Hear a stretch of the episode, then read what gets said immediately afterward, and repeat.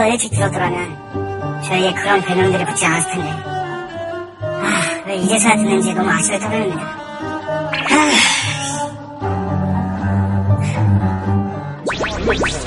딱 보고 딱 싶으면 바로 줘. 아니, 누구지? 무슨 컨셉인지 전혀 모르겠는데 누구야? 뭐예요? 무슨 컨셉이에요? 갑자기? 오늘 바지 기장 되게 짧은 난리인데요. 여기 잘, 잘못 짜셨나요? 고개가 왜 이렇게 들어가 있죠? 네, 목에 다 걸리셨나봐. 환영이 너무 안 좋은데요, 이게? 아, 게스트였구나.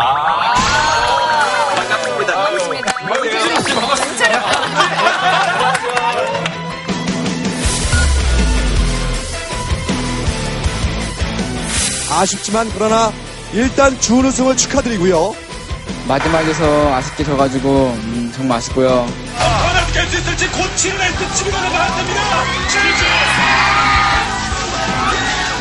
무것도 못했어요. 이번엔 4분 10점 초반에.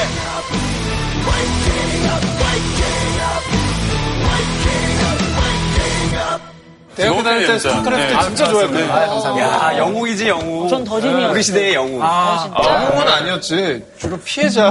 아, 또 누군가 또 영웅일 수 있지. 그렇죠. 영웅이에요, 이게. 오늘 주제 게임인가 보다. 즐거운 건데. 왜 오셨는지를 일단 얘기를 해주셔야 되는데. 게임이 주제일 수 있어. 어, 진짜 오늘 주제는 제가 정말로 듣고 싶었던 그런 주제인데요. 그래요? 네. 게임의 세계입니까? 네. 아 니, 그거랑은 좀 다른 게임이. 같아요. 게임 이론 작가님께 들었는데요. 홍진호 씨께서 이 강연을 들었다면 음, 내가 임요한을 이기고 1등을 하지 않았을까? 라는 얘기까지 하셨대요. 저기 임요한이라는 이름 세 글자 오늘 금지화 아닌가? 이렇게 막 얘기해도 거야 이 분위기 괜찮아요? 사실 뭐 한때는 그게 굉장히 이제 트라우마였는데 아, 그래요? 이제는 시간이 이겨냈구나. 지나다 보니까 이제 괜찮습니다. 임요한 씨한테 영상 편지 한번 갑자기 예. 이게 되기 위해서는 우리가 나아가기 위해서는 너무 돼. 넘었어요 지금 마음이. 카메라 보고 아 예. 어 요한 형, 아 이렇게 갑작스럽게 영상 편지를 쓸 줄 몰랐는데 진짜 나쁘다. 이제 서로 붙을 상황은 아니겠지만 어, 각자의 분야에서 열심히 삽시다. 파이팅! 자, 그러면 네. 오늘 홍진호 씨가 정말로 듣고 싶었던 주제가 뭔지 좀 알려주시기 바랍니다. 네, 아까도 제가 잠깐 말을 했지만은 저희가 정말로 꼭 듣고 싶었던 미리 들었어야 할 그런 주제인데요. 네. 오늘의 강연 주제 바로 이겁니다. 자연스러워. 어? 읽어주세요. 정정당당만이 과연 최선인가요? 왜요? 혹시 게임할 때 하게 했어요? 아니지 그동안 정정당당하게 해서 졌다 이 말씀이시죠? 요한 형은 약간 좀 꼼수에 강한 스타일이고 약사니까. 저 같은 경우는 약간 이제 정보의 그 뚝으로 와가지고 무조건 직진. 맞아. 무조건 직진하는 스타일. 홍진호 선수는 옛날부터 사나이였어, 진짜. 그러니까. 사나이. 그리고 막 임요한 선수는 약한 데를 골라 때리는 스타일. 맞아, 맞아. 때리는 스타일이야. 때리면 계속 때리고. 인중 때리고. 근데 막. 그것도 뭐 기술 아닌가요? 그쵸? 이게 약간 관점이 다른 거예요. 그러니까, 그러니까. 승패만 정말 우선시하는 프로가 있고 아니면 또다시 프로이기 때문에 프로의 존재는 또 팬이잖아요. 승패보다 경기력을 좀 좋아지고 이렇게 아, 그러면은 과정으로 봤을 때는 본인이 1등이다.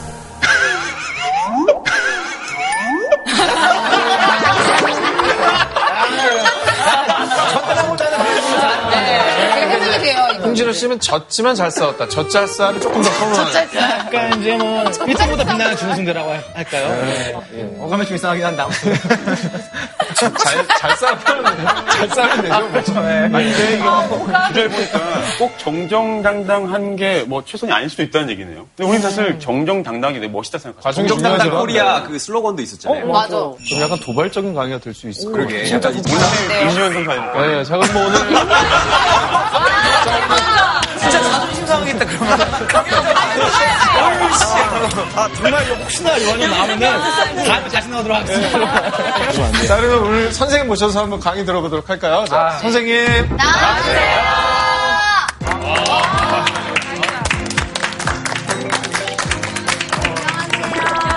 네, 안녕하세요. 저는 오늘 우리가 정말 몰랐던 싸움의 기술, 손자동법을 강연하러 온 김원중이라고 합니다.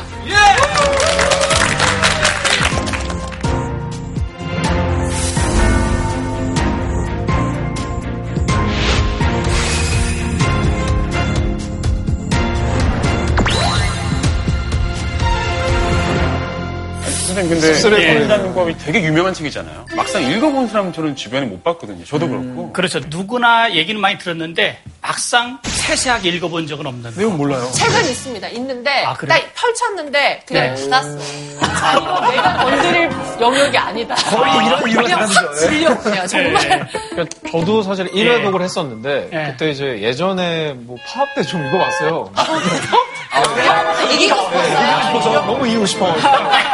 근데 이제 주된 내용이 이제 예전에 뭐 전쟁과 관련된 여러 가지 뭐 일화나 이런 거에서 그렇죠. 좀 너무 옛날 얘기이기 때문에 예. 아 이거는 어떤 이 글을 읽는 것보다 해석이 훨씬 더 중요하겠구나라고 생각하면서 맞아. 읽었었거든요. 아, 그렇죠. 예. 손자병법이 상당히 좀 난해하기도 해요, 사실. 상당히 좀 압축적으로 쓰여 있어가지고 그것을 해설 없이 좀 읽기가 좀 만만치 않죠. 네. 선생님, 36계 줄행랑 이런 말 우리 많이 쓰는데 네. 손자병법과 연관이 됐 다고 얼핏 들은 것 같아서요. 근데 36계 줄행랑은 관계가 없어요. 네. 남제사라고 하는 책에 나와 있는 거거든요. 예, 그래서 단도제라고 하는 사람이 한 말인데 손자병법은 사실 관계가 좀 없는 내용이에요. 예. 근데 근데 손자병법이라는 게 사실 전 세계 리더, 정상들이 많이 읽었다고 하잖아요. 그렇죠. 트럼프, 시진핑, 빌 예. 게이츠 뭐 이런 분들이 많이 읽었다고 하는데 예. 그만큼 굉장히 도움이 되는 책인 거잖아요.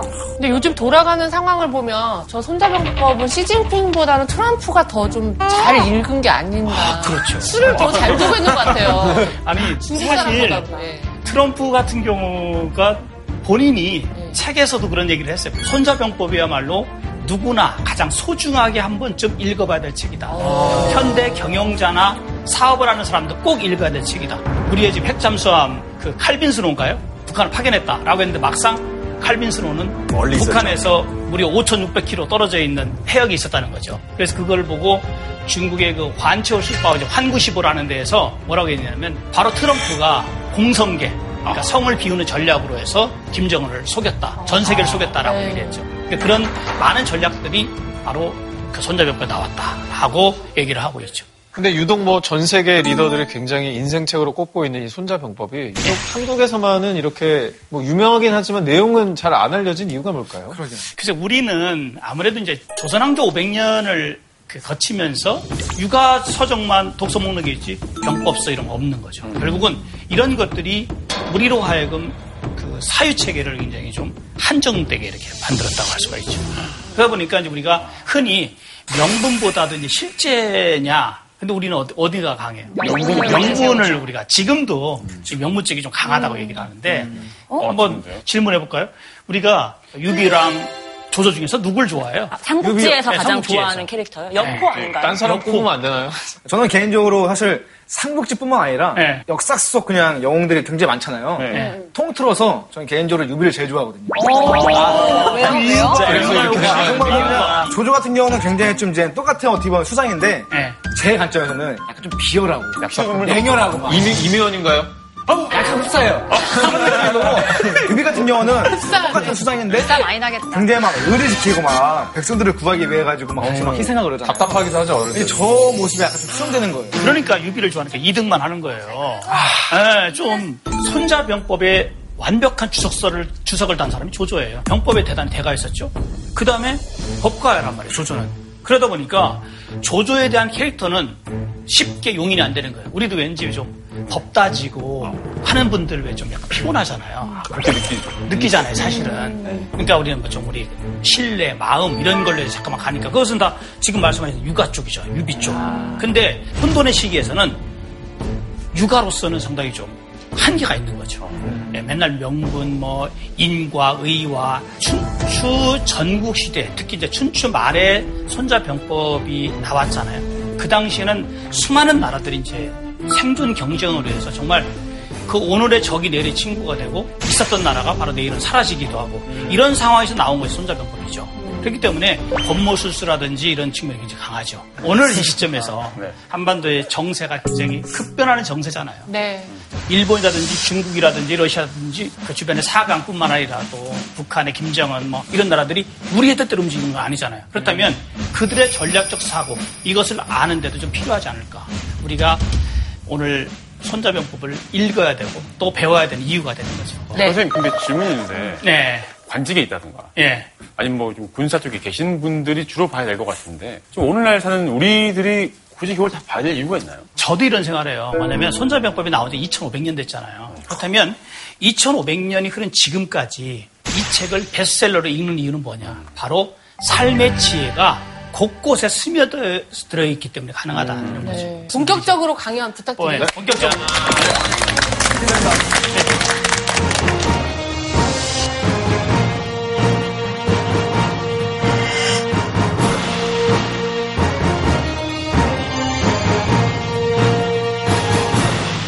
이 손자병법이 이제 출현한 시기는 춘추시대 때죠. 춘추 말. 그때가 거의 한 기원전 770년 정도 되거든요. 주나라가 몰락을 하면서 결국은 그때부터 춘추시대가 열리고 그게 기원전 403년까지 갔다가 403년부터 이제 진시황 천하통일 할 때까지 그러니까 대략적으로 한 560년 정도 돼요. 그 기간 동안 법가, 병가, 도가, 묵가 이런 식으로 수많은 사상가들이 나타났고 손자병법이 탄생이 됩니다. 그러니까 대략 한 5세기 정도에 중국 역사상 가장 난세 중 난세죠. 네. 예. 손자의 이름은 손문데 그 자는 그 존치거든요. 우리가 공자, 맹자 할 때도 이자그 자. 붙듯이 그래서 원래 손자는 제 나라 사람이에요. 집안이 장군 출신이거든요. 다 장수 집안이고 저 제나라가 이제 상당히 부정부패라든지 이런 거 잠깐만 심화되고 그러니까 결국은 거기서 그 오나라로 간단 말이죠. 근데 가서 만난 사람이 누구냐면 오자서예요. 오자서는 초나라 사람이에요. 초나라 사람인데 아버지와 형이 초나라 평왕이라고 하는 사람한테 죽음을 당했어요. 그 오자서가 결국은 초나라를 떠나서 이 나라 저 나라를 살펴보다가 딱 선택한 나라가 오나라예요. 반드시 내가 나중에 평왕한테 복수를 하겠다. 그래서 오자서가 함녀를 일단 왕으로 만들었어요. 그 함녀가 왕이 될 수 없는데 자객을 통해서 오왕이었던 료, 료라고 하는 왕을 생서 뱃속에 비수를 감춰가지고 있다가 그 찔러 죽이고 그래서 후임으로 함녀가 왕이 된 거거든요. 그러니까 함녀로서는 오자서야말로 대단한 사람이죠. 오자서가 왕 함녀한테 무려 손자를 일곱 번 추천했다고 기록이 남아 있어요. 일곱 번. 근데 함녀가 만나주질 않는 거예요. 왜 안 만날까요? 이 손자가 그 당시 나이가 23살밖에 안 된 거예요. 너무 어린데? 근데 오래된데? 손자가 가만히 생각해 봤어요. 오자서는 계속 자기를 추천한다고 얘기를 했는데 함녀를 만날 방법이 없잖아요. 그래서 자기가 은둔했어요. 은둔. 몇 몇년 동안 있으면서 손자 병법을 집필한 거예요. 그래서 손자 병법을 다 보면 왕의 입장에서 어떻게 군사를 전개를 해야 되는 것을 분명하게 제시하고 있어요. 마치 마키아벨리가 군주로 그렇죠. 특정 상황이 비슷해. 쓴 것처럼. 그래서 너무 어릴 때 쓴 거 아니에요? 어, 그렇죠. 조상 때부터 다 장군 집안이었기 때문에 아마 그 집안 내려오는 그런 병법에 관한 이야기들이 굉장히 많았을 것이다. 아, 집에서 전승되어 왔던 내용들을 손자가 나름대로 분석해서 이런 나이에 썼지 않았을까. 그래서 궁금한 게요. 네. 근데 사실 손무라는 그 분이 되게 어린 나이잖아요. 네, 그렇죠. 어린 나이고 사실상 전쟁 경험은 진짜 없는 거잖아요. 전무한 상황인 건데 뭐 따로 실기 시험 본 것도 아니고 뭐 그거로 입증할 방법이 그래서 이제 바로 실기 시험 보는 거죠. 아, 있었어요? 예, 바로 실기 시험 보요. 아, 역시. 딱 왕이 이제 제안한 거죠. 왜 당신의 병법 읽었어? 분여자로서 시험해 볼 수 있겠어? 라고 얘기해요. 분여자. 여자. 분여자. 180명의 궁녀들을 딱 준 거예요. 그 중에서 가장 중요한 것이 왕이 애첩이 있었어요. 애첩 두 명이. 그 두 명을 같이 주면서 해봐라. 라고 했어요.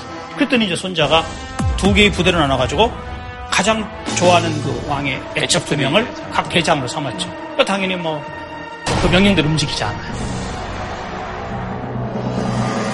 아, 어린 네가 와서 나한테 명령하는 게 좀 고가워서 말을 안 들었던 건가요? 희척들이 궁궐에서 갖고 있는 힘이라는 것은 손자는 비교가 안 되죠. 그렇기 때문에 함녀의 그 일명 새를 믿고 손자라고 하는 객장이죠, 객장. 객장을 골려주려고 예비군 같네요. 그렇죠. 완전히 예- 예비군식으로 막 하니까 손자가 안 되겠다 싶어서 어떻게 했을까요? 장군의 명령이 전달됐는데 그 명령을 듣지 않는 것은 병사들의 죄다라면서 그 자리에서 죽여버렸어요. 둘 다 죽었어요? 네. 두 명을 그냥 죽여버렸어요. 죽이고 나서 바로 그 다음에 희초 두 명을 가지고선 또 대장을 삼았어요. 좌우 대장으로 다 삼았죠. 명령을 내리니까 어떨까요? 당연히 잘하죠. 당연히 잘하죠. 이제 손자가 다 됐습니다. 지금은 물과 불을 가리지 않고 뛰어들일 것입니다.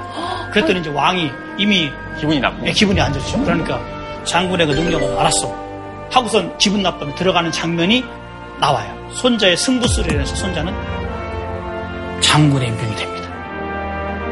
근데 그 되게 아, 근데- 어떻게 보면 패기라기보다 무모한 거 아닌가요? 그치, 왕이 그렇죠. 애첩을 죽였다가 뭐야. 네. 내가 야, 죽을 수도 있잖아. 네가 힘들 죽여. 맞아, 맞아. 이러면서 죽을 수도 있는 거. 그 애첩을 희생시키면서까지 손물을 스카웃 어쨌든 한 거잖아요. 그렇죠. 그 후에는 정말 실적을 실질적인 실적을 좀 냈나요? 사기라든지 많은 자료 보면 손자가 장군이 되고 나서 불과 7년 만에 오나라는 강국이 되었다 이렇게 얘기하고 있거든요.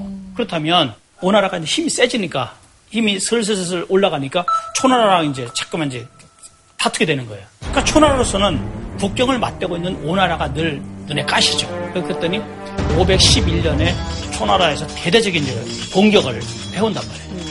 바로 그것이 그 유명한 백거 전쟁이에요. 백거 전쟁. 손자가 딱 판세를 보니까 초나라는 강력한 병력을 내서 속전속결을 내세워 전쟁을 하려고 하고 오나라는 지금 초나라는 정면 승부를 내면은 안 될 것 같아요.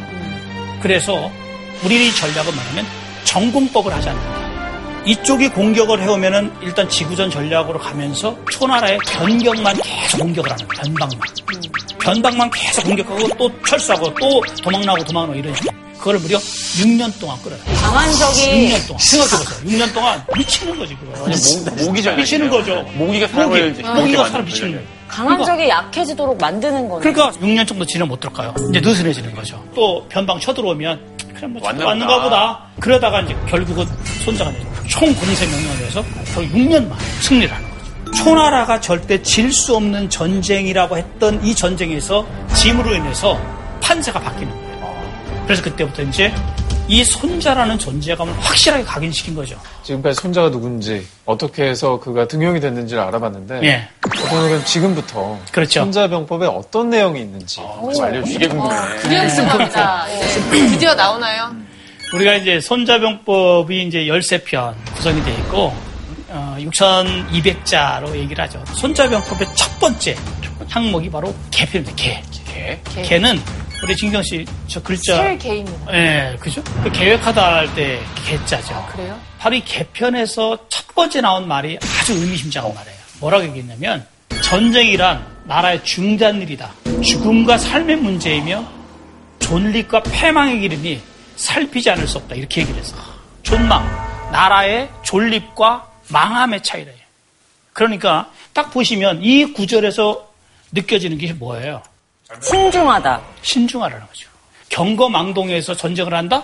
이러면 결국 그 나라가 망하는 거죠. 죽음과 삶의 문제를 생각한다는 건 백성의 죽음과 삶의 문제를 생각하기도 한다는 거잖아요. 나라만 생각하는 게 아니라. 우리가 손자병법을 얘기할 때 항상 클라우제비치의 그 전쟁론을 얘기를 해요. 클라우제비치는 뭐라고 했냐면 전쟁은 정치적인 목적을 폭력적으로 해결하기 위해서 하는 것이다라고 얘기했죠. 철저하게 전쟁을 하나의 수단으로 어, 해결하는 수단으로 생각했는데 손자는 그렇지 않았다는 거죠. 바로 왜 그러냐면 하나의 사례를 보면 알 수 있어요. 수나라가 고구려를 침공했단 말이에요. 수양제가 결국 전쟁 일으켰죠. 그때 전쟁 규모가 몇 명인 줄 알아요? 113만 명. 진짜 어마어마. 2차 세계대전 이전에 100만 병력이 공식적으로 동원된 게 첫 번째 사례라고 합니다. 그러면- 여기서 근데 망한 여기서 지면은 존망이 위태로울 수 그렇죠. 있잖아요. 그래서 전쟁을 했어요. 그렇다면 113만의 대군만 온 게 아니에요. 기록에 의하면 200만 명의 보급부대가 또 왔어요. 그러니까 300만 명이 와. 팔성은 딱 내리니까 그래서 결국은 완전히 참패를 당하고 불과 2,700명만 돌아왔다고 기록하고 있어요. 와, 그럼 어떻게 됐을까요? 300만 명 중에 사실은 생각해 보세요. 그 어마어마한 병력을 동원해서 결국은 실패한 대가는 너무나도 큰 거죠. 그 전쟁이 끝나고 나서 불과 한 10년도 못 돼서 수나라는 멸망했으니까. 그렇다면 결국은 전쟁을 하지 말라는 얘기예요. 가급적 전쟁하지 마라. 전쟁할 때 이성적으로 할 것 같아요? 관성적으로 할 것 같아요? 이성적으로 해야 되지 않겠습니까? 이성적으로 할 것 같죠. 해야 되지만 해야. 해야 되지만 안 그런 경우가 많았던 거예요. 예를 들어서. 오나라와 초나라 같은 경우는요. 국경에 뽕나무 한 그루가 이쪽이냐 저쪽이냐 가지고 전쟁한 적도 있어요. 감정 때문에. 상당히 많은 부분에서 감정적인 전쟁이 지금도 많이 일어나고 있다는 거죠.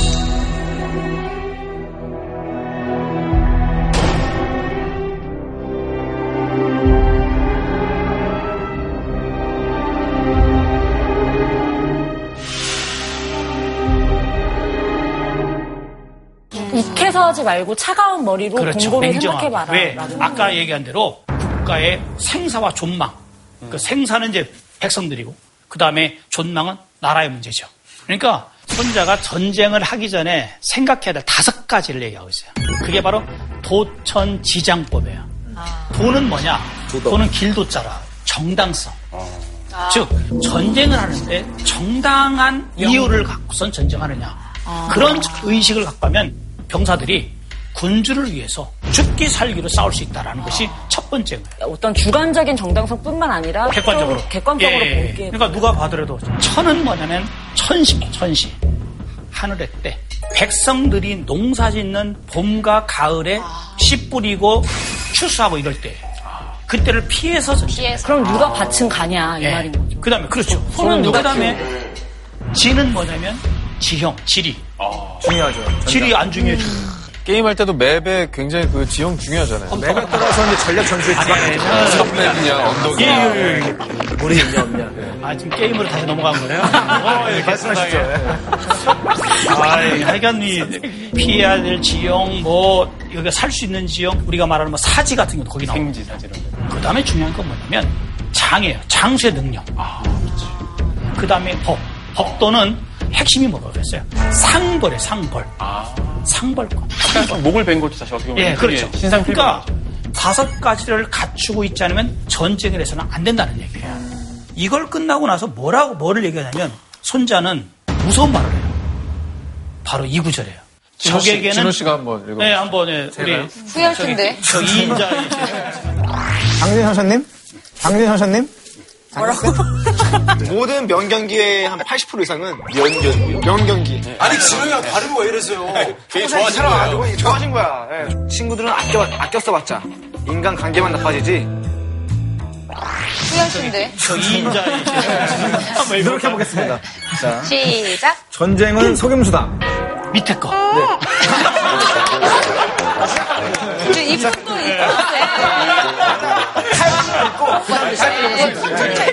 천천히, 천천히. 진정하고, 진정하고. 자, 심호흡하고.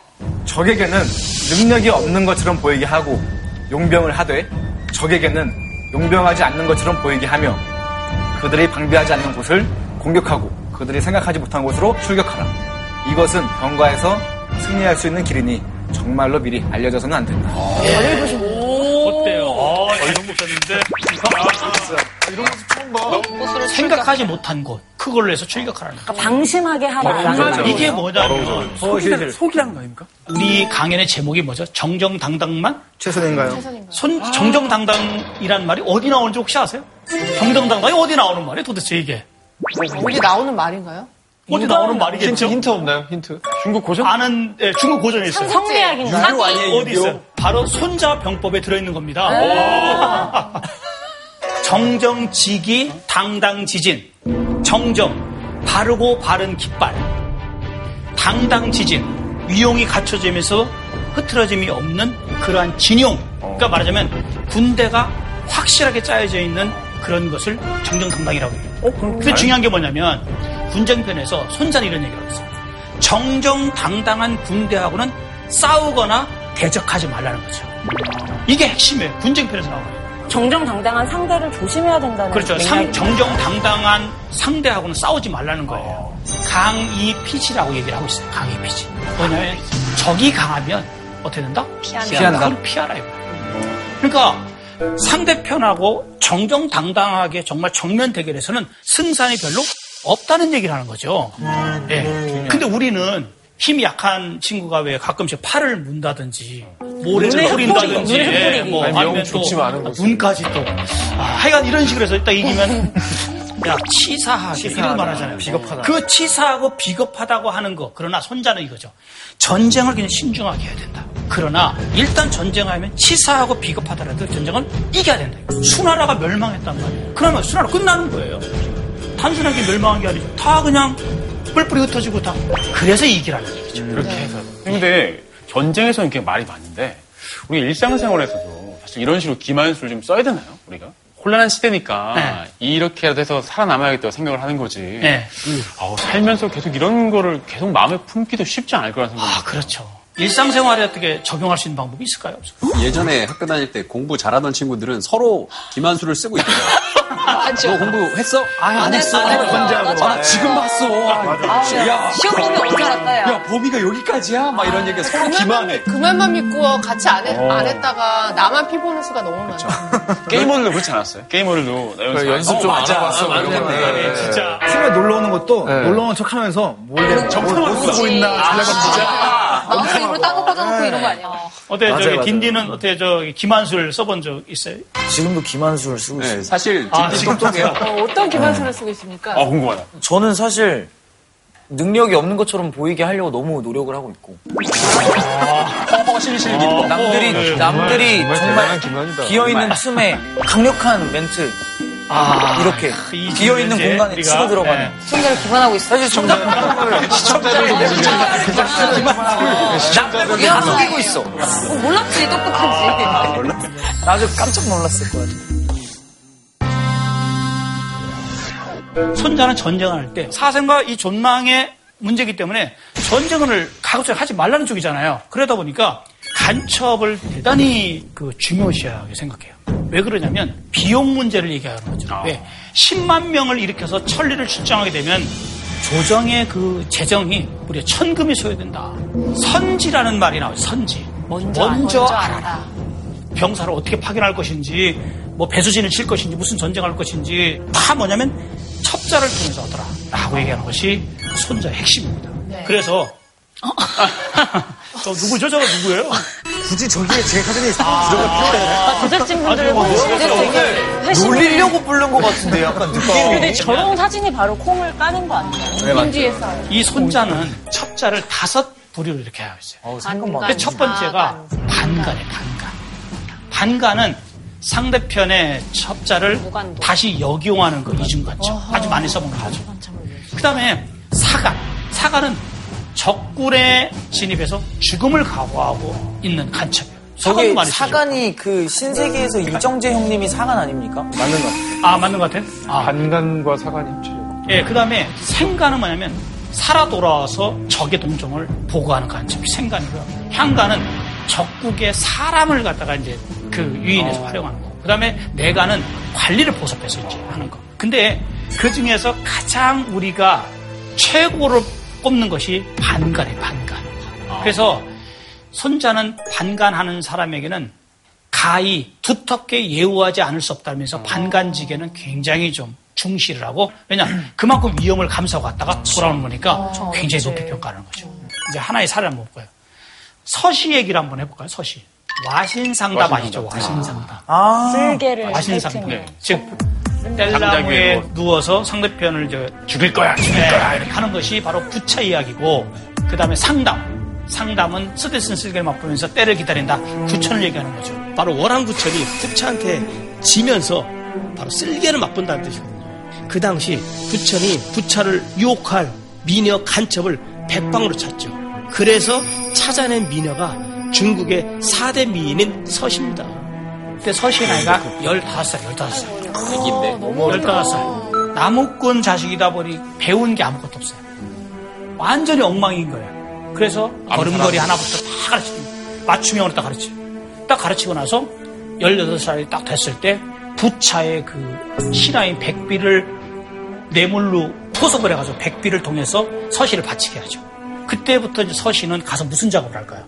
부차한테 계속 마음에 들게 행동을 하고 그 다음에 소첩을 위해서 궁궐 좀 하나 지어달라고 얘기를 했어요. 그래서 그 당시 진 궁궐이 바로 그 유명한 고소대라고 하는 건물이에요. 고소대도 짓고 그 다음에 정사 게을리하고 그러면서 민심이 어떻게 되죠? 궁궐의 집가니까 파탄이 나잖아요. 그래서 결국은 서시와 같이 희롱하고 논의고 있는 부차를 공격을 해서 결국은 부천이 이긴다는 얘기죠. 서시의 문제는 서시가 이 뒷부분 서시가 어떻게 됐을까요? 다시 돌아와서 네, 이 나머지는 결국 일단은 돌아가서 행복하게 예. 살았을 것 같아요. 서시에 대해서는 세 가지 설이 있어요. 해피엔딩이면 좋겠다. 서시를 추천한 사람이 범녀거든요. 범녀. 범녀가 오나라로 가서 서시를 만났는데 서시가 여전히 빼어난 미국을 하고 있어요. 그래서 서시가 들어오면 즉 월나라에 들어오면 우리 왕이 서시한테 미혹돼서 정사를 그르칠 것이다.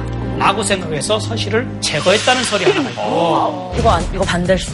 두 번째 설은 뭐냐면 아니 그렇게 다 해줬는데. 네, 두 번째 설은 아니, 그냥 그렇죠. 네. 무슨- 아니, 그럼 그게 부천 무슨 뻥뻥하게 나오고 왜 얘가 근데 두 번째는 왕 뭐냐면 부천의 아내가 아내가 서시의 미모를 얘기를 듣고 다른 사람을 보내서 서시를 제거했다는 설이고 어쨌든 죽는 거네. 네. 그런데 세 번째 세. 번째 설이 데리고 오면 부천한테 도움이 안 될 것 같고 부천의 부인한테 도움이 안 됐고 결국은 범녀가 서시를 데리고 와서 서시랑 자기랑 잘 살았다는 얘기입니다.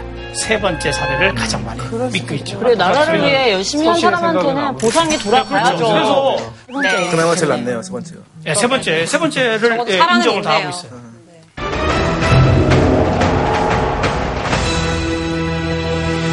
손자병법의 세 번째 파트, 아주 중요한 파트, 모공. 모공하면 딱 뭐예요? 클렌징, 모공은 약간 이런 느낌? 여기서 생카. 버블 휘. 피지가 모공 절대. 통해서 이제 두피가 모공하는데 피지가 나오니까 제가 할 말이 없네요. 피지한테 성벽하게 피지 아니 예, 모공 모공 뭐죠? 결국은 모략으로서 공격하는 거예요. 모략으로서 모략하면은 떠오르는 게 뭐야? 모략. 부정적인 약간 부정- 겉모술수 이런 거 생각을 하죠. 겉모술수. 예, 이 모략을 모공이라는 것을 손잡이는 굉장히 중요하게 다루거든요. 지피지기 백전불태라고 했습니다. 적을 알고 나를 알면 백 번 싸워도 위태롭지 위태롭지 않다. 근데 사실은 저 구절 뒤에 손자는 뭐라고 덧붙였냐면 100번 싸워서 100번 이기는 것은 좋은 게 아니야. 잘한 전쟁이 아니다라는 아, 100번까지 싸우지 않았어야 됐다는 거죠. 전쟁을 안 하는 거, 안 하는 거. 그래서 바로 뒤거예요. 즉, 전쟁을 싸우지 않고 굴복시키는 것이 선지선, 전쟁 중에서 상책이 돼요. 그러니까 가장 어리석은 거, 옛날에 전쟁을 할 때뭐 했어요? 성벽 기어 올라가고, 가서 성벽에다가 돌 쏘고, 성벽에서 또 뜨거운 기름 밑에 쏘다 붓고, 이런 전쟁을 하면은 상대편이 치명타를, 상대편이 패망했으면 우리도 치명타가 있는 거죠. 결국은 전쟁하다 다 죽는 거다. 즉, 손자는 역설적으로 전쟁하지 않는 거를 대단히 중시해요. 막 전쟁을 하고 나면은 승과 패가 생길 수밖에 그렇죠. 없잖아요. 전쟁을 안 하면 둘 다 이기는 윈윈 시츄에이션이 있을 수도 우리가 있잖아요. 맞죠. 네, 그렇다면 손자가 얘기한 게 바로 뭐냐? 전쟁을 하지 않고 이기는 전략이 뭐냐? 가장 중요한 게 역시 아까 말씀한 모공. 손자병법에서 손자가 얘기한 것이 네 가지죠. 첫 번째가 벌모. 상대편을 모략으로서 공격해라. 아, 이순위가 뭐죠? 벌교. 외교. 외교로서 상대편을 공격해라. 세 번째, 벌병. 군대로서 공격해라. 네 번째가 공성, 성을 공격해라. 그렇다면 한번 생각해봐요. 첫 번째랑 두 번째는 뭐죠? 전쟁을 하는 거예요, 안 하는 거예요? 안 하는 하는 거죠. 그러니까 손자는 그 맨 밑에 공성은 쓰지 말아야 될 공격법으로서 얘기를 하고 있는 거죠. 그래서 우리가 이런 얘기를 해요. 요즘 뭐 미중 전쟁 나오고 그러죠. 네. 시진핑 주석이 맨 처음에 주석이 되고 나서 얼마 안 됐을 때입니다. 2014년 6월 달이죠. 홍콩의 일- 주요 일간지라는 이런 신문에서 시진핑 주석의 외교 전략을 분석한 게 있었어요. 그 분석 중에서 많이 나온 얘기가 시진핑 주석의 현재 외교 전략은 3벌론이다. 3벌. 그래서 첫 번째가 뭐냐면 미국과 상대하는 것은 미국이 워낙 국력이 세니까 전쟁을 하지 않고 벌모, 즉 모략으로 해서 이긴다. 그러면서 미국의 대아시아급 편창 정책을 저지하는 것을 우리는 모략으로서 미국을 상대하겠다라고 했고요. 그다음 두 번째는 벌교. 일본은 과거사 문제랑 위안부 문제를 끊임없이 제기하고 외교적으로 좀 고립시키겠다. 세 번째는 베트남 문제인데 남중국해.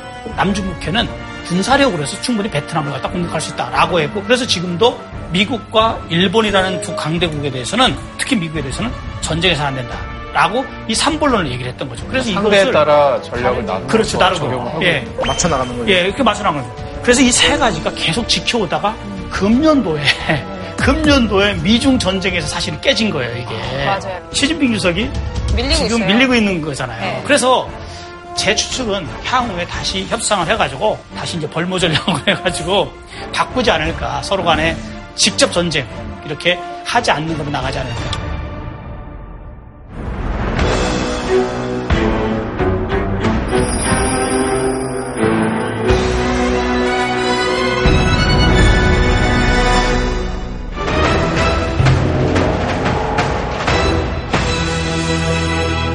손자는 장수의 자질을 굉장히 중시한다. 그래서 네, 장수의 자질 할 때 대부분 우리 딱 떠오르는 게 뭐예요?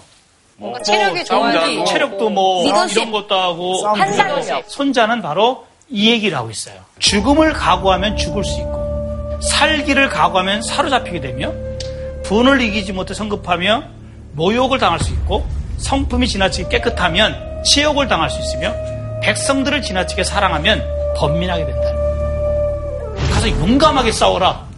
손자는 이걸 부정하는 거예요. 아, 정말. 용감한 장수 안 된다. 그러면 과도 장비 같은 장수 있으면 안 되나요? 전쟁에 나가죠. 나를 따르라 이건 최악이네요. 네, 최악인 거죠. 완전 최악이네. 그렇게 하지 말고 가능하면 다른 지점을 보라니 다른 사례 한번 들어볼게요. 삼국지를 보면 가장 큰 전쟁이 세 가지가 있어요. 네. 적벽대전, 관도대전, 이릉대전. 이릉대전이 왜 중요하냐면 그 당시에 북방에는 위나라가 있었지만 유비가 다스리는 총나라랑 오나라랑 동맹관계를 맺었단 말이에요. 근데 어느 날 어떤 일이 벌어지냐면 관우가 전략적 요충지 형주 땅을 차지하죠. 그런데 오나라 선권이 그 땅을 당연히 넘보죠. 그래서 관우의 군대가 느슨하게 된 틈을 타서 공격을 합니다. 결국은 관우도 죽고 거기서 형주 땅을 뺏기죠. 그 소식을 유비가 들어요. 듣고 나서 복수를 했다. 왜? 도원 결의에서 삼형제를 맺자 위험하죠. 그러니까. 감히 아우를 갖다가 여몽 따위가 죽여 딱 복수를 하려고 했더니 밑에 있는 장수들이 다 말렸어요. 지금 총나라의 국력으로 봤을 때는 절대 오나라 공격해서 안 된다.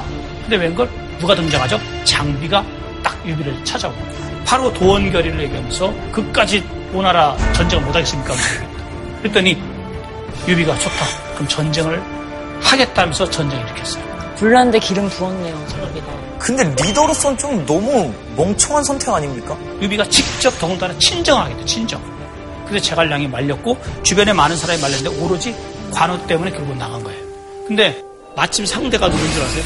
오나라에 정말 애송이라고 하는 27살밖에 안 되는 육손이에요. 근데 육손이 어리다고 유비는 깔봤죠. 그러나 그 깔본 육손한테 유비는 무참히 깨지고 갑니다.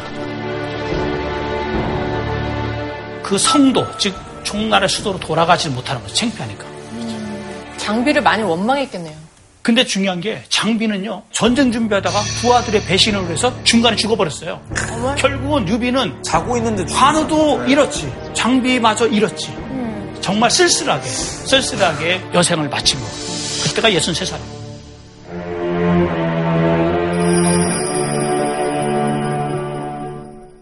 또 하나의 문제는 장수가 병사를 다스릴 때 대단히 자유롭게 대우하라는 거예요. 우쭈쭈.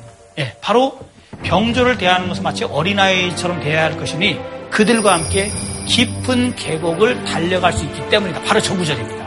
사계그 손자 오기열전에 보면 오기 알죠? 오기. 오기가 누구냐면 장수거든요. 장수인데 인격적으로 굉장히 문제가 있는 사람이에요. 장수가 되는데 걸림돌이 된다고 해서 자기 아내를 죽이고 장수가 된다. 아니, 왜 죽여? 그냥 죽이면 헤어지면 되지. 헤어져. 왜 죽여? 왜 이별 공격하냐고. 그래서 여자를 대단히 탐해요. 탐욕과 그 다음에 재물욕이 굉장히 강한 사람이에요. 근데 별로다. 별로죠. 네. 별로죠. 정말 인, 어, 나그 얘기 안 하려고 했는데. 네, 거의 그, 그 정도급이에요. 자기 죽이고 다른 여자들 만나고. 위나라를 찾아갔어요. 위나라를 찾아가서 장수가 되려고 딱 갔는데 그것도 사실은 노나라에 가서 장수로 다 쫓겨나서 거기 간 거예요. 갔는데 위나라 문우라고 하는 사람이 그 나라의 왕인데 옥이라는 사람이 어떤 사람이냐라고 물어보니까 옥 옆에 있는 신하가 탐욕스럽고 여색을 밝히지만 그의 용병술은 사마양저도 따라가지 못합니다. 딱 얘기를 한 거예요. 칭찬해요, 비난해요. 그러니까 이거 아닌가? 야, 걔 어때? 걔 쓰레기인데 일은 진짜 잘해, 이거. 진짜 쓰레기 나오면 잘해. 일은 잘만 뒤에서 먹을 수 있어. 아니, 그렇게, 예, 맞아요. 위나라 문우가 딱 인정을 하고 장군 임명장을 줬어요. 딱 임명장을 줬는데 그때 병사들의 눈빛이 안 좋은 거예요. 왜? 그런 소문들을 병사들 다 알잖아요. 다 아니까 눈빛이 안 좋아. 그러다가 어느 날 오기의 병사가 악성 종기가 난 거예요. 군의관이 와가지고 이 악성 종기는 잘못하면 전염이 될 수 있다. 라고 했는데도 군의관한테 시키지 않고 직접 악성 종기를 빨았어요. 왜 군의관 시켜도 되는 걸로? 그게 이제, 그게 이제 여기서 이미지 메이킹. 이게 이제 이미지 메이킹. 여기서 이제 왜, 왜 빨았을까? 오기가 종기를 빠는 그 장면들을 많은 병사들이 봤어요. 병사들이 어떻게 바뀔까요? 엄청 싸르는 예. 우리의 그 더러운 종기를 더군다나 악성 종기를 빠는 장소인데 우리가 가졌던 것이 편견이었어. 사기에 보면 뭐라고 왜 하냐면? 우리가 무려 76번 전쟁을 해서 64번 완성을 거두고 나머지 12번은 무승부에 됐다. 무패의 장소로 기록을 하고 있죠.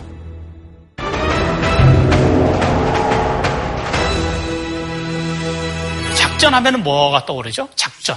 전쟁을 하는 구체적인 방법. 손자는 병문졸소.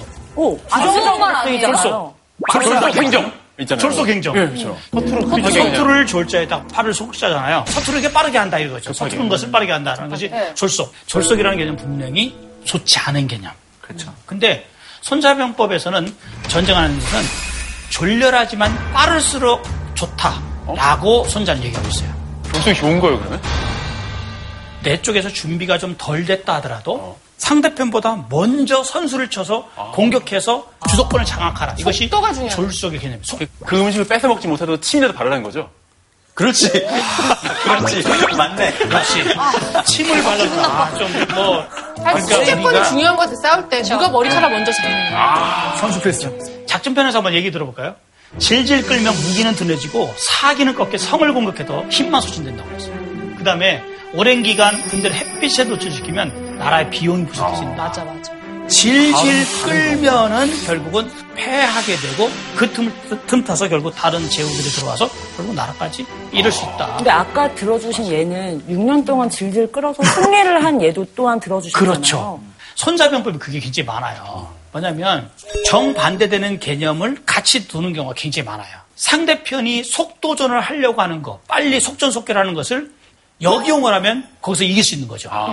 그렇잖아요. 네. 막는 입장에서 봤을 때는 상대편을 공격하려고 했을 때 천천히 질질질질 가는 거예요. 그래서 오히려 전쟁터에서는 그걸 역이용해서 지구전을 성, 공한 사례가 굉장히 많습니다. 아, 네. 마치 축구에서 이기고 있는 팀이 시간 끌면서 질질질질 그렇죠. 공 가지고 놀고 있고 진 팀은 어떻게든 빨리 늘려고 하고 있는 딱 그 모습. 그런 거 있죠. 네. 예컨대 우리가 중일전쟁이 있죠. 중일전쟁. 아, 네. 일본이 공격을 해서 결국 중일전쟁이 일어났는데 중일전쟁에서 그 마오쩌둥이 고민을 했어요.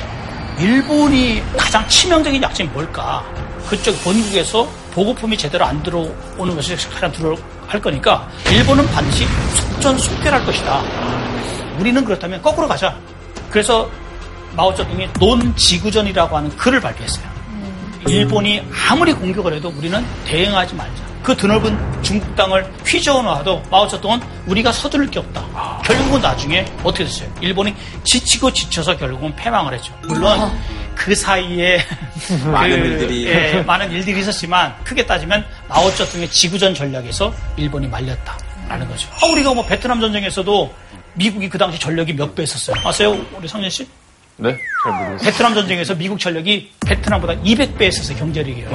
근데 200배를 누가 이겼어? 보응엔자 장군이 이겼잖아요. 네. 그 이긴 저- 전략이 뭐예요? 지구전. 지구전이에요. 지구전이 거예요, 기습미군. 미군은 빨리 끝내고 싶어 하는 거죠. 그러나 다 땅속에 들어가 숨어 있는데 어떻게 공격을 해? 공격해봤자 안 나오고. 그러니까 심지어 이제 그 고엽제까지 뿌리면서까지도 이제 했던 거 아니에요.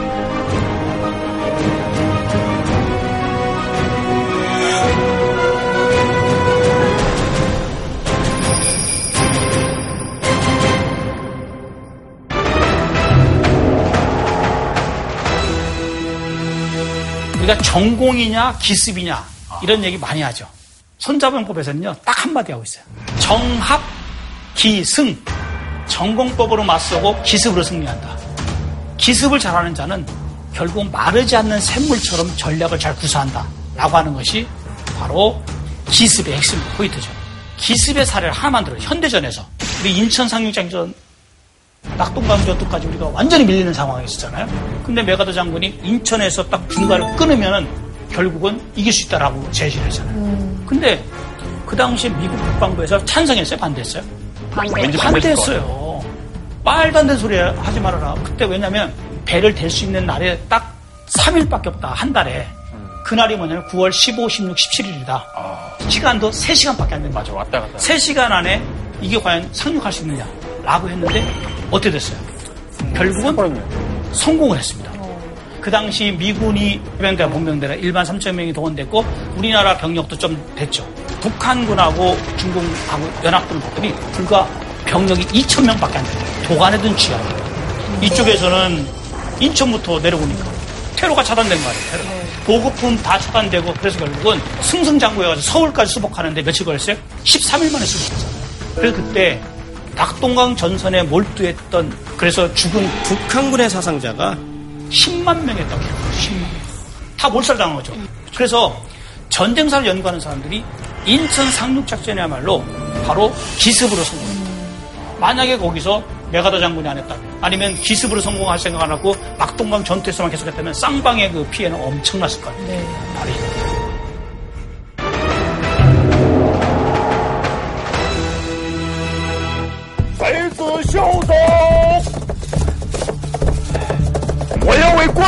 거.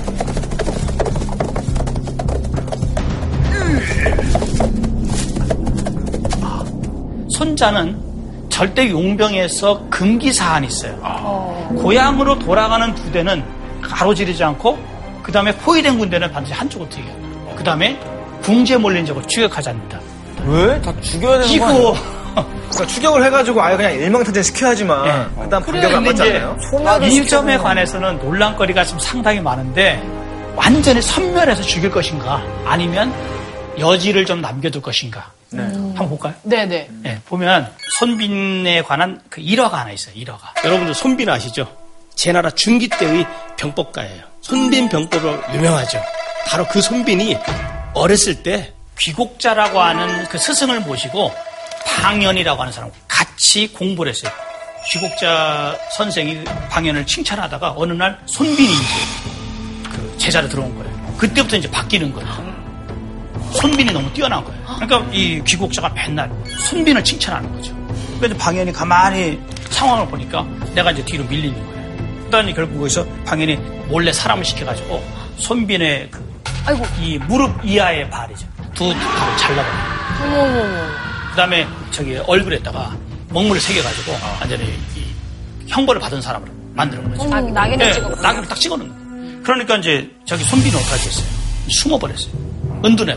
한편으로는 병법서를 쓰고 또 한편 칼을 가는 거예요. 무슨 칼을 가를 쓰고 내가 복수를 해야지. 그러다가 이제 때가 온 거예요. 그래서 마침 방연은 위나라로 갔고 저기 손빈은 제나라로 갔어요. 제나라. 제나라로 가가지고 왕하고 이제 면접 시험을 봐가지고선 뭐 제갈공명도 군사라고 하잖아요. 그러니까 일명 그 참모장 그 군사가 되겠습니다. 그러면서 자기가 이제 직접 이제 계획을 하는 거죠. 그러던 차에 방연하고 이제 전쟁이 딱 붙었었죠. 방연이 굉장히 좀 정면 공격을 좋아한다는 걸 알아요. 그래가지고 손빈이 어떤 전략을 썼냐면 병사들의 숫자가 점점 점점 점 줄어드는 척 하면서 도망을 가는 거예요. 결정적인 순간에 가서 바로 손빈이 함정을 팝니다. 오는 그 길목 거기를 나무를 베버리고 방책을 딱 세우고 나서 양쪽에 다 군대를 군사들 다 매복시켜놨어요. 나무에 껍데기를 벗겨놓고 거기다가 글씨를 써놨어요. 아이고, 기억나. 근데 그때가 저녁 무렵이잖아요. 저녁이라 글씨가 안 보이는 거예요. 그러니까 방연이 이게 뭐지 하면서 횃불을 횃불을 이제 비춰가서 싹 보니까 한자로 딱 써 있는 거예요. 방연이 여기서 죽는다. 그래서 그 횃불이 신호탄이 신호탄 돼가지고 결국은 화살을 쏴라해서 수만 명이 다 몰살당하고 방연이 거기서 자살했죠. 자살하면서 뭐라고 했는지 알아요? 내가 저 얼뜨기 같은 놈을 천하의 이름을 떨치게 만들었구나. 그러니까 손자 생각에는 손자는 제가 봤을 때는 이런 상황에서 너무 흥내서 마지막까지 하려고 하다가 이제- 하다가 리스크를 받느니 그렇죠. 그걸 줄이는 게 더 일반적으로 확률이 높다. 게임할 때도 그 총 게임할 때도 적을 쏴요. 근데 네. 내가 볼 때 얘가 피가 거의 얼마 안 남았어요. 근데 얘가 도망가면은 쫓아가요. 그러면은 얘네 저 팀원들이 있어. 그럼 내가 가면 나가 죽는 거야. 근데 그럴 피때 조금 남았을 때 그냥 보내면 어쨌든 얘는 피해를 봤으니까. 예. 손자는 이런 걸 많이 본 거예요. 진짜 궁지에 몰려 있는 건 줄 알고서 막 죽였더니 갑자기 비좁은 그 계곡에서 복병이 매복병이 나타나고 아. 이런 사례가 굉장히 많잖아요. 그런 예기치 않은 상황이 굉장히 많다는 거죠.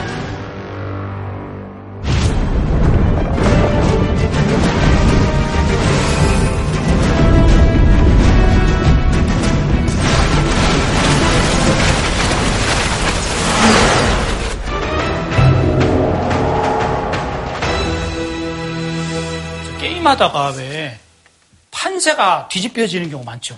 역전패 당하는 역전패. 당하는 네. 거. 그게 바로 뭐냐면 형과 세. 그러니까 손자병법에서 우리가 형하면 형태라는 거예요. 형태. 변하지 않는 거. 그러니까 기본적인 전력. 이런 거. 기본적인 전력. 상대편 병력이 5만 명이다. 이쪽이 2만 명이다. 상대편 전차가 100대다. 이쪽이 200대다. 이런 것이 바로 다 형이에요.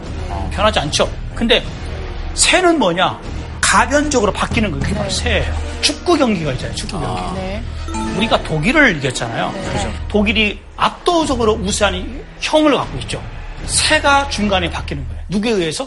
선수도 김영권. 잘했고 감독의 용병술 이런 거에 따라서 새가 바뀌는 거예요. 그러다 보니까 전력이 강하다고 즉 형이 확실하다 해서 이긴다? 천만에 그래서 새. 손자가 강조한 것은 형보다도 새 보이는 전력보다 보이지 않는 전력이 더 중요하다.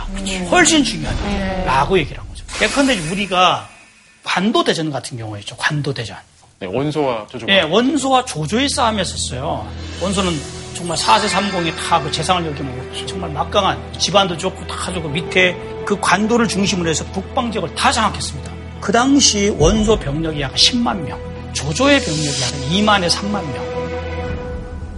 거기다가 그 당시에 원소 휘하에는 전풍도 있고 그 다음에 알량, 문추 이런 수많은 그 모사와 장수들이 포진했는데 막사에 있는 그 일명 그 책사였었는데 공룡이 와가지고선 조조한테 건의라는 거예요.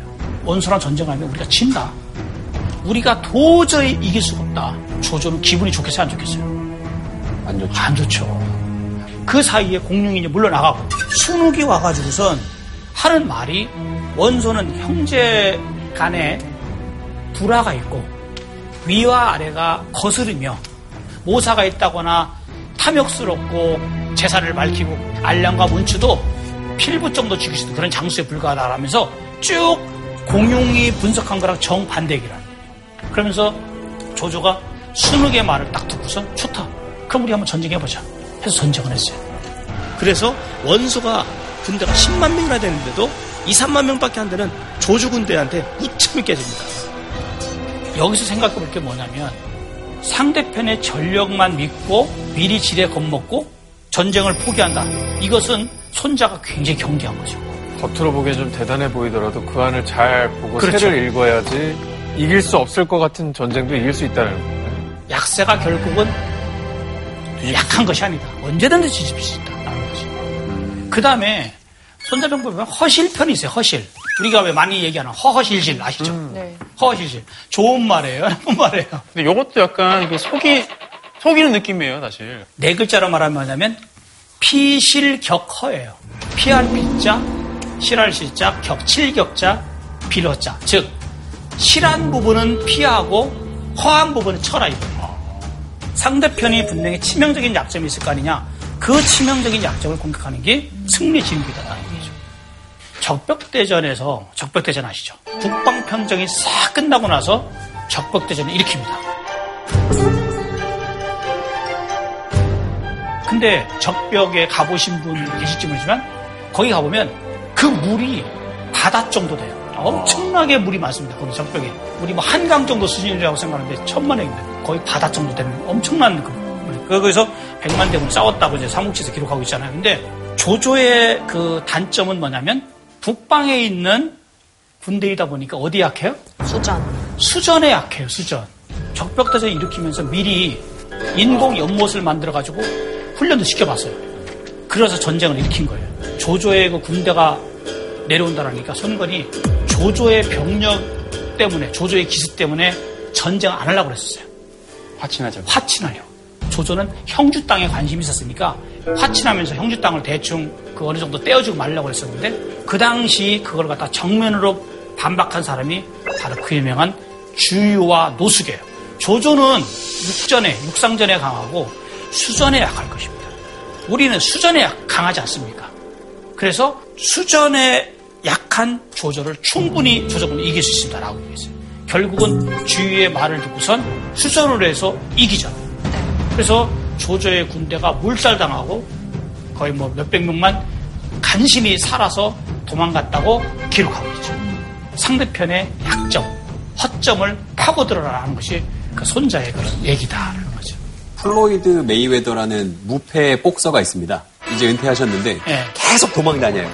9라운드 내내. 그러다가 어디 이렇게 한 군데 때렸는데 데미지가 들어가면 딴 데 안 때리고 거기만 계속 때려요.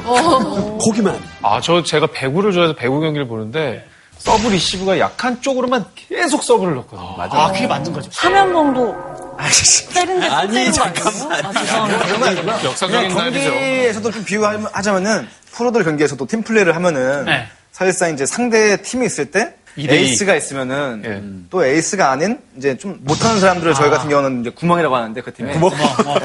얘 못하니까 에이스를 잡자 이거보다는 얘 못하니까 얘 먼저 확실히 잡자 확실히 아, 이게 그치, 맞는. 거지. 근데 그거를 맞아. 치사해 보일까봐 사람들이 잘 안 해요. 안 해요. 우리도 예를 들어서 저도 이렇게 테니스를 좀 치는데 테니스 칠 때도 복식 치잖아요. 아, 구멍이. 그래서 둘 중에 하나가 구멍이에요. 근데 계속 그러면 구멍으로 계속 그 그쪽으로 서 공격을 해서 그러면 이길 수 있는데 맞아. 자존심상 야 내가 저쪽에서 이기면 우리가 폼이 안 난다 해서 결국 강한 쪽으로 하다가 져요.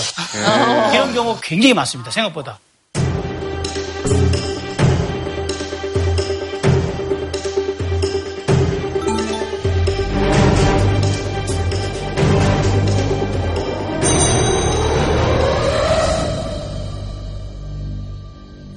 우리가 이제 트럼프를 얘기할 때 떠오르는 이미지, 딱 떠오르는 이미지가 뭐예요?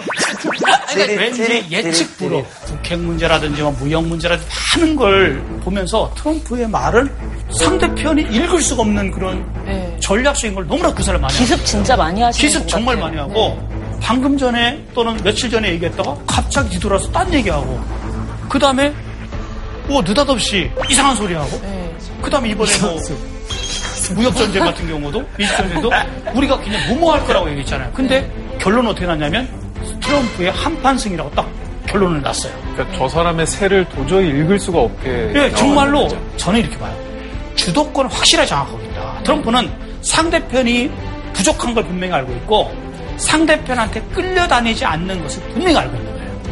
그래서 자기가 항상 강하게 기선제압하고 거기서 뭔가를 얻고 왜 근데? 기대치보다 정말 훨씬 대단한 결과를 내는 네, 거죠. 결과. 그러니까 그러다 보니까 야 이거 손자병법 정말 애독자라는 말이 맞구나라는 생각을 좀 많이 했어요. 근데 사실. 선생님 저는 오늘 강연을 들으면서 트럼프도 트럼프인데 되게 북한 김정은 생각이 되게 많이 났어요. 그러니까 아, 이 세계를 자, 자주우지하고 있잖아요. 어찌됐건. 그래서 정말 손자병법을 정말 연구한 사람들이 아닌가?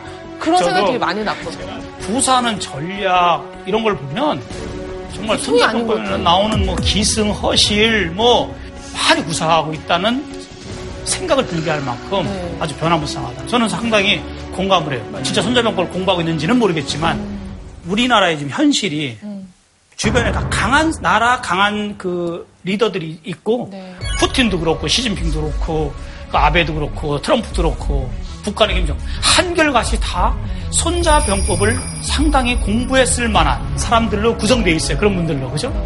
상대편들은 다 술수를 가지고 우리를 대하는데 상대편이 어떤 전략과 어떤 술수와 어떤 방법론을 가지고 우리한테 접근하는 것을 알아야만 우리가 지금의 이 난국을 헤쳐나갈 수 있지 않을까. 어때 손자병법을 그 개편부터 용관편까지 그 핵심적인 사안들을 많이 다뤘어요. 어때요? 어땠었나요? 손자병법 네, 홍진호 씨는 오늘 어떠셨어요? 아, 게임, 네. 이제 이기실 수 있으실 겁니다. 아, 저요? 은퇴해가지고 기회가 있을런지 뭐. 근데 저도 사실 보면서 많은 걸 느낀 게, 어, 나 원래 알고 있던 건데, 라고 생각할 수 있는 그런 내용일지 몰라도, 알고 있지만 항상 지켜지지 않는 것들. 그렇죠. 런 것들을 한 번 더 당부해주면서 내가 실수를 안 하게끔 할 수 있는 그런 지침서 같은 데 책 내용이라서. 오, 지훈 씨가 너무 똑똑하시네. 네. 이제 이기겠는데? 좀 이미- 이미 알고 있기 다시 때문에 한번 저기 제기해서. 줄 알아요. 네. 저는 좀 늦었고, 제 이제 아래에 있는 후배들에게만 좀 아니, 왜. 젊은 분인데 아직. 네. 젊은 아, 시대 근데 늦었어요? 있어요. 양성하는 대로. 100세 시대인데 좋은 약도 많고 앞으로. 아니, 저 양락 나왔다, 양락. 아니, 건강은 우리가 충분히 챙길 수 있는 그렇죠, 그렇죠. 그래도 이제 오늘의 이제 네. 질문상을 뽑아주시면 됩니다. 올해 질문상은 우와! 이- 올해 질문상은 우와! 어, 저거 갖고 싶다. 나, 진짜 이렇게 에디션 아, 같은데요? 예, 지 미술. 예, 공예. 어떻게 드려야 되나요? 더한 사람한테 다. 한 사람에게. 앉아요.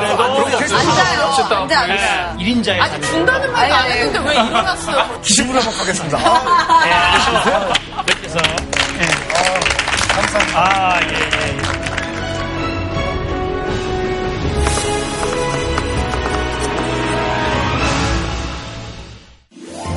야, 안녕하십니까.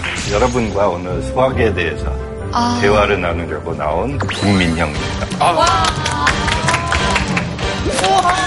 예. 어, 저 강의실 잘못 찾아온 것 같습니다. 선생님, 진짜 수학 싫어합니다. 지금이라도 나가시겠어요?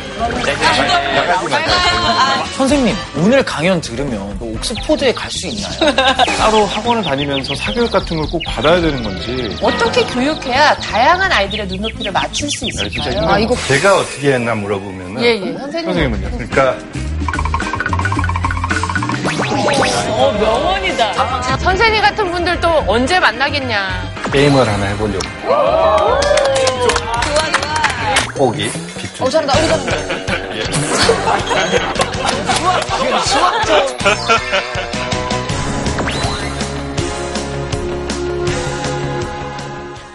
JTBC